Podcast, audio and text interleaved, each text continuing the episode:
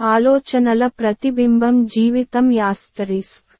మన శరీరం నుండి వెలువడే చెమట రక్తం లాలాజలం కఫం మలమూత్రాలు అన్నీ అసహ్యంగాను దుర్వాసనగాను ఉంటాయి.